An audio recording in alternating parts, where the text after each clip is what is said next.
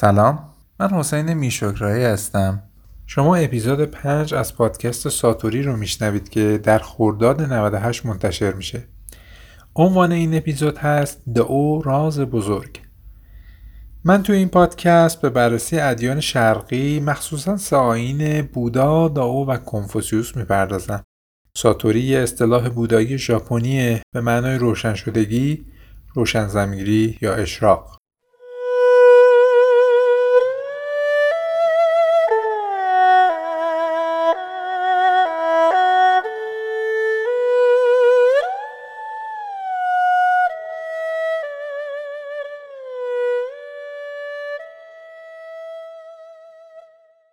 نردبانهایی است پنهان در جهان. پایه پایه تا انان آسمان.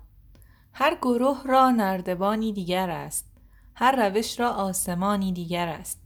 هر یکی از حال دیگر بیخبر ملک با پهنا و بی پایان و سر. این در آن حیران که او از چیست خش وان در این خیره که حیرت چیستش.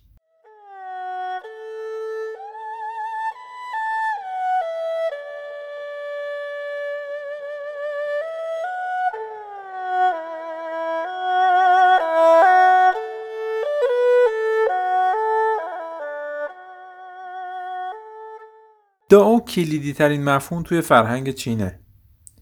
یه گفته چینی است که میگه اگه آین کنفوسیوس و لباس چینیا بدونیم آین داو روحشونه. آین کنفوسیوس با همه گستردگی و نفوذش در مقایسه با آین داو قشر و پوسته است. خواص و فرزانه های چینی هم که حقیقت ژرف حیات رو جستجو می‌کردن و پا به دروازه سرالاسرار میذاشتن و به اصطلاح تبدیل به فرزانه داویی یا شنگژن می‌شدن. داو رو آرمان خودشون می‌دونستن و به یه تعبیر داویی خودشون رو در مرکز یا محور داو قرار می‌دادن. جان کلام این که داو بر تارک اندیشه شرقی جا داره و میدرخشه. برای اینکه داو رو بشناسیم باید به کتاب دادجینگ رجوع کنیم. بعدا به طور مفصل درباره داودجینگ و خالقش لاوزه حرف می‌زنم اما فعلا به طور مختصر بگم که داودجینگ کتابیه درباره داو صفات، مختصات و البته خاصیت و فوایدش و اینکه ما به دلایلی که نویسنده کتاب مطرح می‌کنه لازمه که با داو زندگی کنیم یا فراتر از این با داو بیامیزیم و همسان بشیم. البته خالق مفهوم داو لاوزه نویسنده داود جینگ نیست. داو از مفاهیم و اصطلاحات رایج و بسیار دیرپا توی فرهنگ چینیه. اما چیزی که کتاب داود جینگ رو متمایز می‌کنه و بهش اهمیت زیادی میده اینه که مفهوم داو توی این کتاب به بهترین و درستترین شکل ممکن شهر داده شده. مفهوم دعا با تمام زوایا و خفایایی که داره و البته فواید عملی که توی زندگی آدما داره. این نکته رو هم تا یادم نرفته اضافه کنم که کتاب داود جینگ در قرن چهارم قبل از میلاد و در عصر طلایی فلسفه چین نوشته شده. خب بریم سراغ داو و اونو شهر بدیم و واکاوی کنیم. هرچند به قول جوانگزه عارف و فیلسوف دعایی بزرگ پژوهش در داو بیمناست و داو به قول شاعر ورای حد تقریره. اما امکان نزدیک شدن بهش هست. داو اصل آغازی و ازلی حیاته. هم داو در جهانه هم جهان در داو. هستی و نیستی این جهان داوست. هر اونچه که توی عالم هستی متصوریم داوست. ما از داو جدا نیستیم. ما خودمون داو رو زیست می‌کنیم. دعا نه علت العلل یا علت اولاس. نه لوگوس در معنای دینی و فلسفیش. مثلا به معنای اصل اقلانی حاکم بر جهان. باید دعا رو توی زمینه کیانشناختی خاصی که لاوزه توی کتاب داود جینگ شهر میده بفهمیم.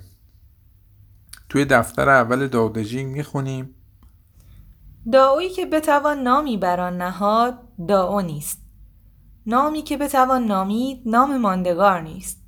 بینام آغاز جهان است. نامدار مادر ده هزار آفریده است. پس ما از نیستی جاودان سرآغاز جهان را مشاهده می کنیم. از هستی جاودان تجلیات را مشاهده می کنیم.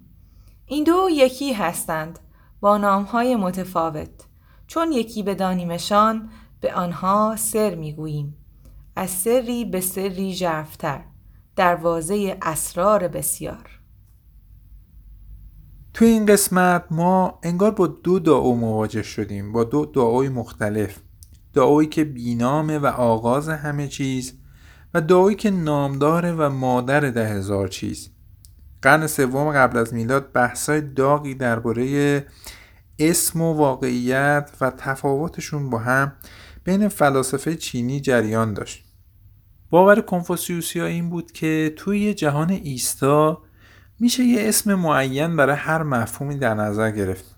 در مقابل دعویا که جهان رو متغیر می‌دونستن می‌گفتن اسم بیمعنا و بیخاصیته خب اسم و واژه کاربردشون اینه که مفهومی رو برای همیشه ثابت و موندگار نگه دارن. اما داویا می‌گفتن که اسم یا نامی موندگاره که تغییر مفاهیم رو هم بتونه بیان کنه. یا به اصطلاح بیان کننده نه همیشه همانی مفاهیم باشه. یعنی مفاهیم همیشه همونی که بودن نیستن و معنای متغیری دارن. در حالی که اسم ثابته. پس متوجه میشیم که خود دعو هم حتی نمی‌تونه اسم درستی باشه. دعو در لغت به معنی راهه. اما چه راهی؟ راه تغییر بیپایان ما این تغییر رو در جهان می‌بینیم. بودن و نبودن روز و شب زندگی و مرگ. پس اولین اصلی که باش مواجه میشیم اینه که یه راه بی تغییر وجود داره و اون راه تغییر بی پایان یا همون داوه توی داود جین تناقضای از این دست زیاده اما این احتمالا بزرگترینشونه. پس مفهوم تغییر رو توی ذهنتون داشته باشید که بعدها باش کار داریم.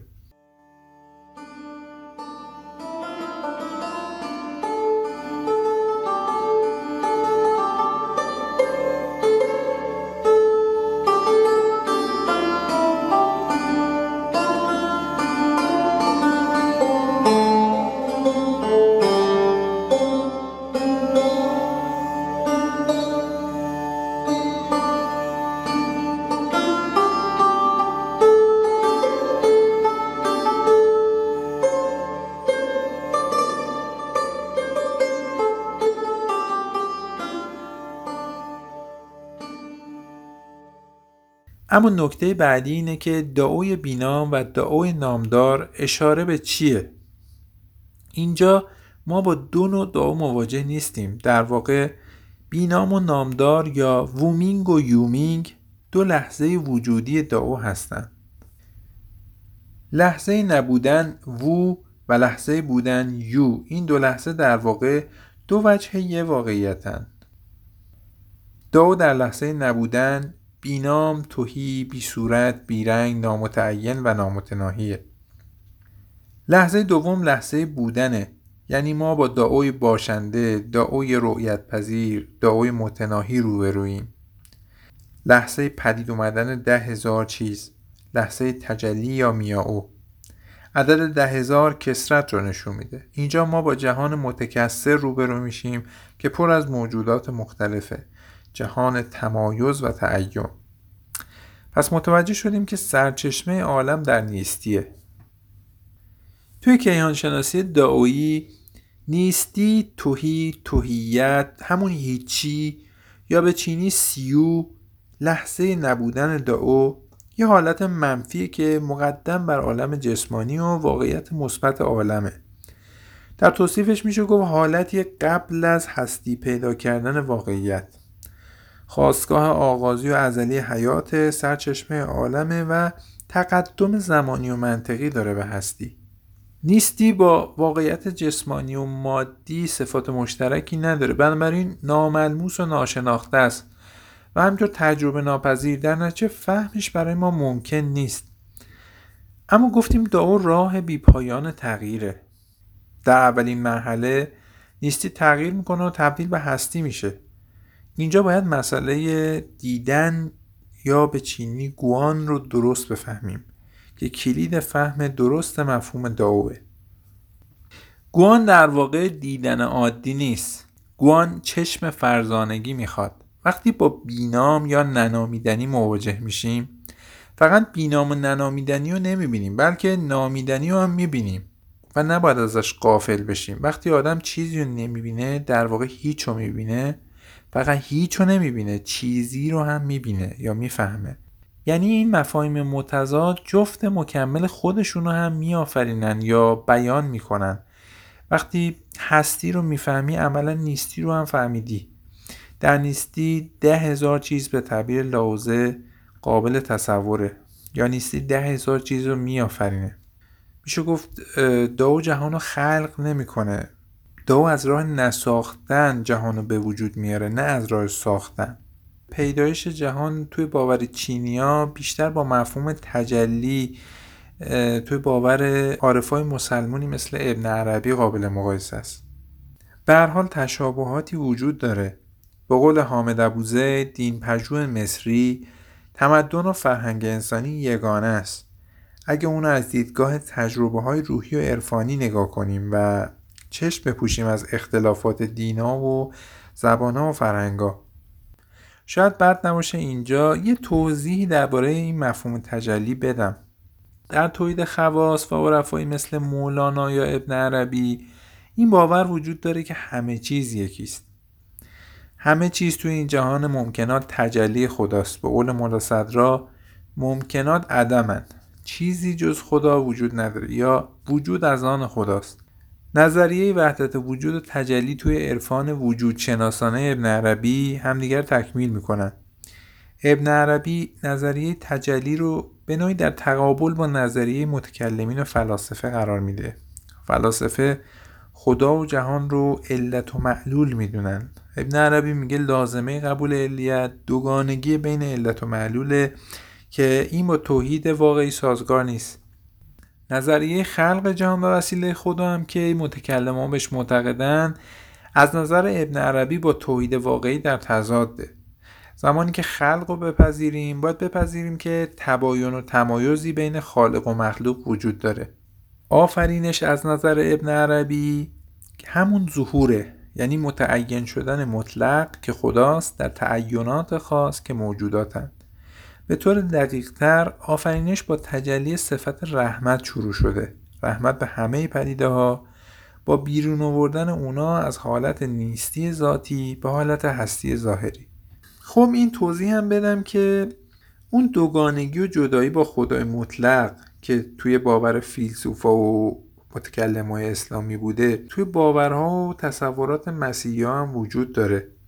آلن واتس فیلسوف انگلیسی اعتقاد داره که همین مسئله است که باعث شکلگیری انقلابای ضد دینی و ضد خدایی توی غرب شده. انسانی که خودشو منفک و جدا از خدای مطلق می‌دونه و احساس گناه می‌کنه یا از ماهیت و طبیعت خودش بیزار میشه یا خدا رو نفی می‌کنه.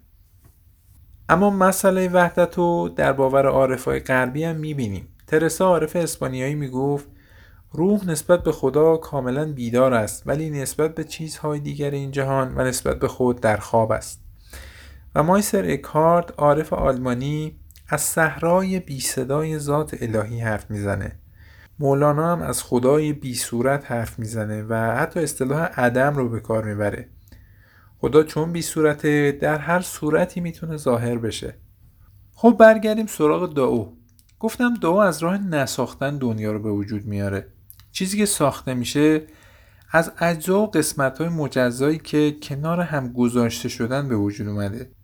اگر بگیم جهان ساخته شده لازمه که توضیح بدیم این اجزا چطور دونه به دونه پهلوی هم قرار داده شدن. اما پدیدار شدن داو به شکل هستی و جهانی که می‌شناسیم یه همچین فرایندی نداره. بیشتر تغییر و تبدیلی به شکل رویش و زایشه. چیزی که رویده شده خودش رو به قسمت های مختلفی تقسیم می‌کنه. از درون رشد می‌کنه به سمت بیرون. دقیقا نمیشه این حالت رو توضیح داد. این تغییر از بودن به نبودن و در نتیجه تولید جهان مادی از دل تویت محض اما خب می‌تونیم اونو تشبیه کنیم به فرایند رویش و زایش کما اینکه جهان طبیعی هم همونطور که می‌دونیم به همین روش رشد و نمو کار می‌کنه.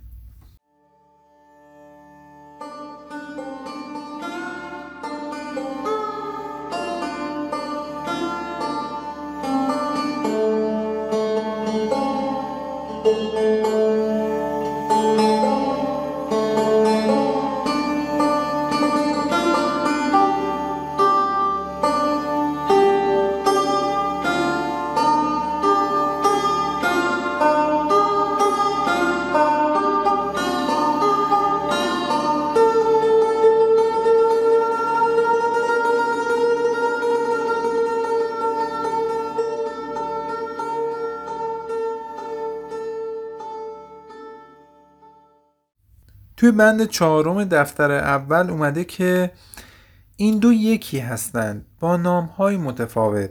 چون یکی بدانیمشان به آنها اسرار می‌گوییم. از سری به سری عمیقتر. دروازه اسرار بسیار. سر یا اسرار معادلی برای سیوان در چینیه. سیوان در لغت به معنای چیز خور یا ریزیه که مردی اونو پنهان کرده. یعنی اون سر ریز یا خوردی که هنوز انسان کشفش نکرده. آلن واز فیلسوف انگلیسی پوشیدگی و تاریکی سیوان رو حالت غیر قابل تصور محض و خالی می‌دونه که وقتی می‌خوایم به زمان قبل از تولدمون فکر کنیم باش روبرو میشیم. اما فهم یکی بودن نیستی و هستی یا همون سیوان به همون گوان یا درست دیدن مربوط میشه. شخصی که درست می‌بینه در واقع چشم وحدت بین داره نه چشم احولی به تعبیر مولانا که دو بین و دوگانه بینه. شخص باید در هستی نیستی و ببینه در وحدت کسرت و در یک بسیار و در بسیار یک و. باید دید کلنگر داشته باشه.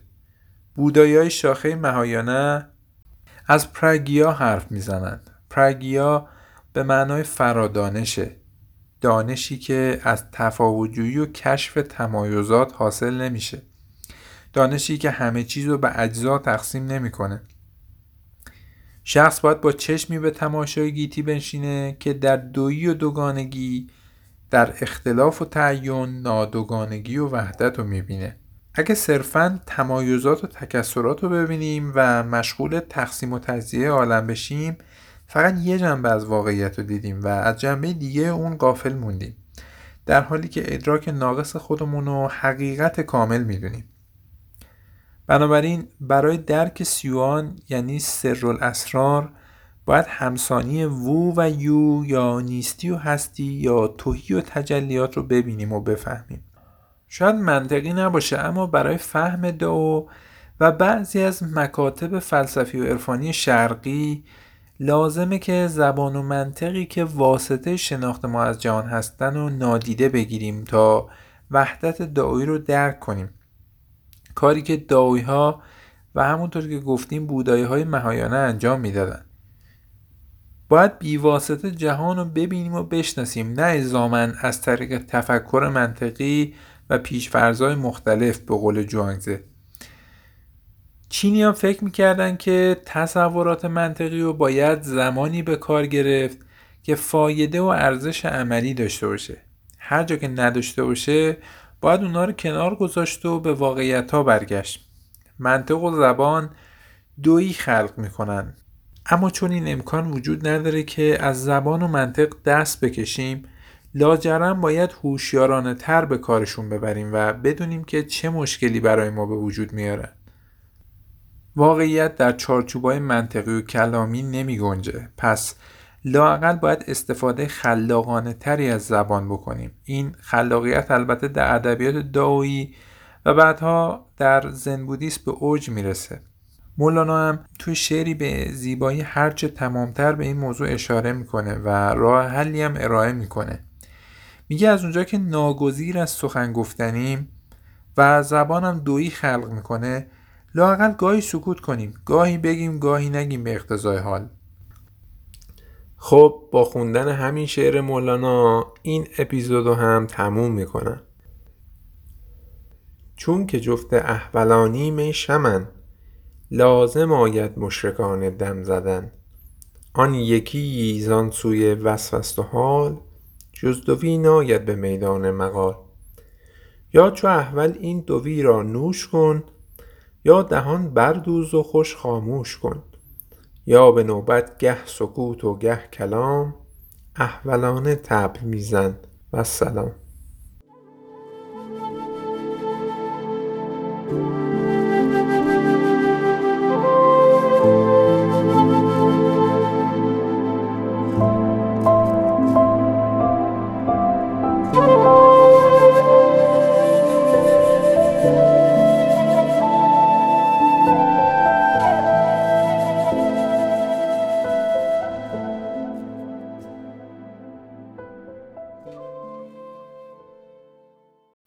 من سمیرا هستم و به همسرم در ساخت پادکست ساتوری کمک می‌کنم.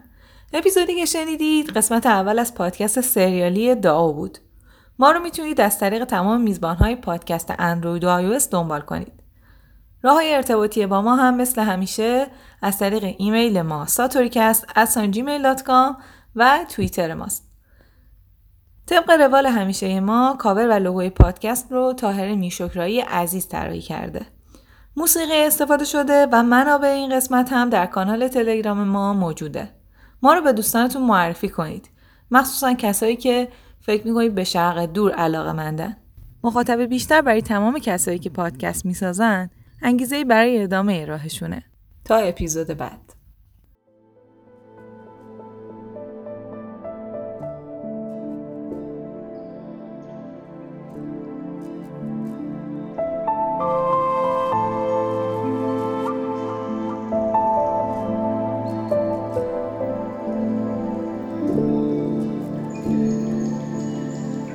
Música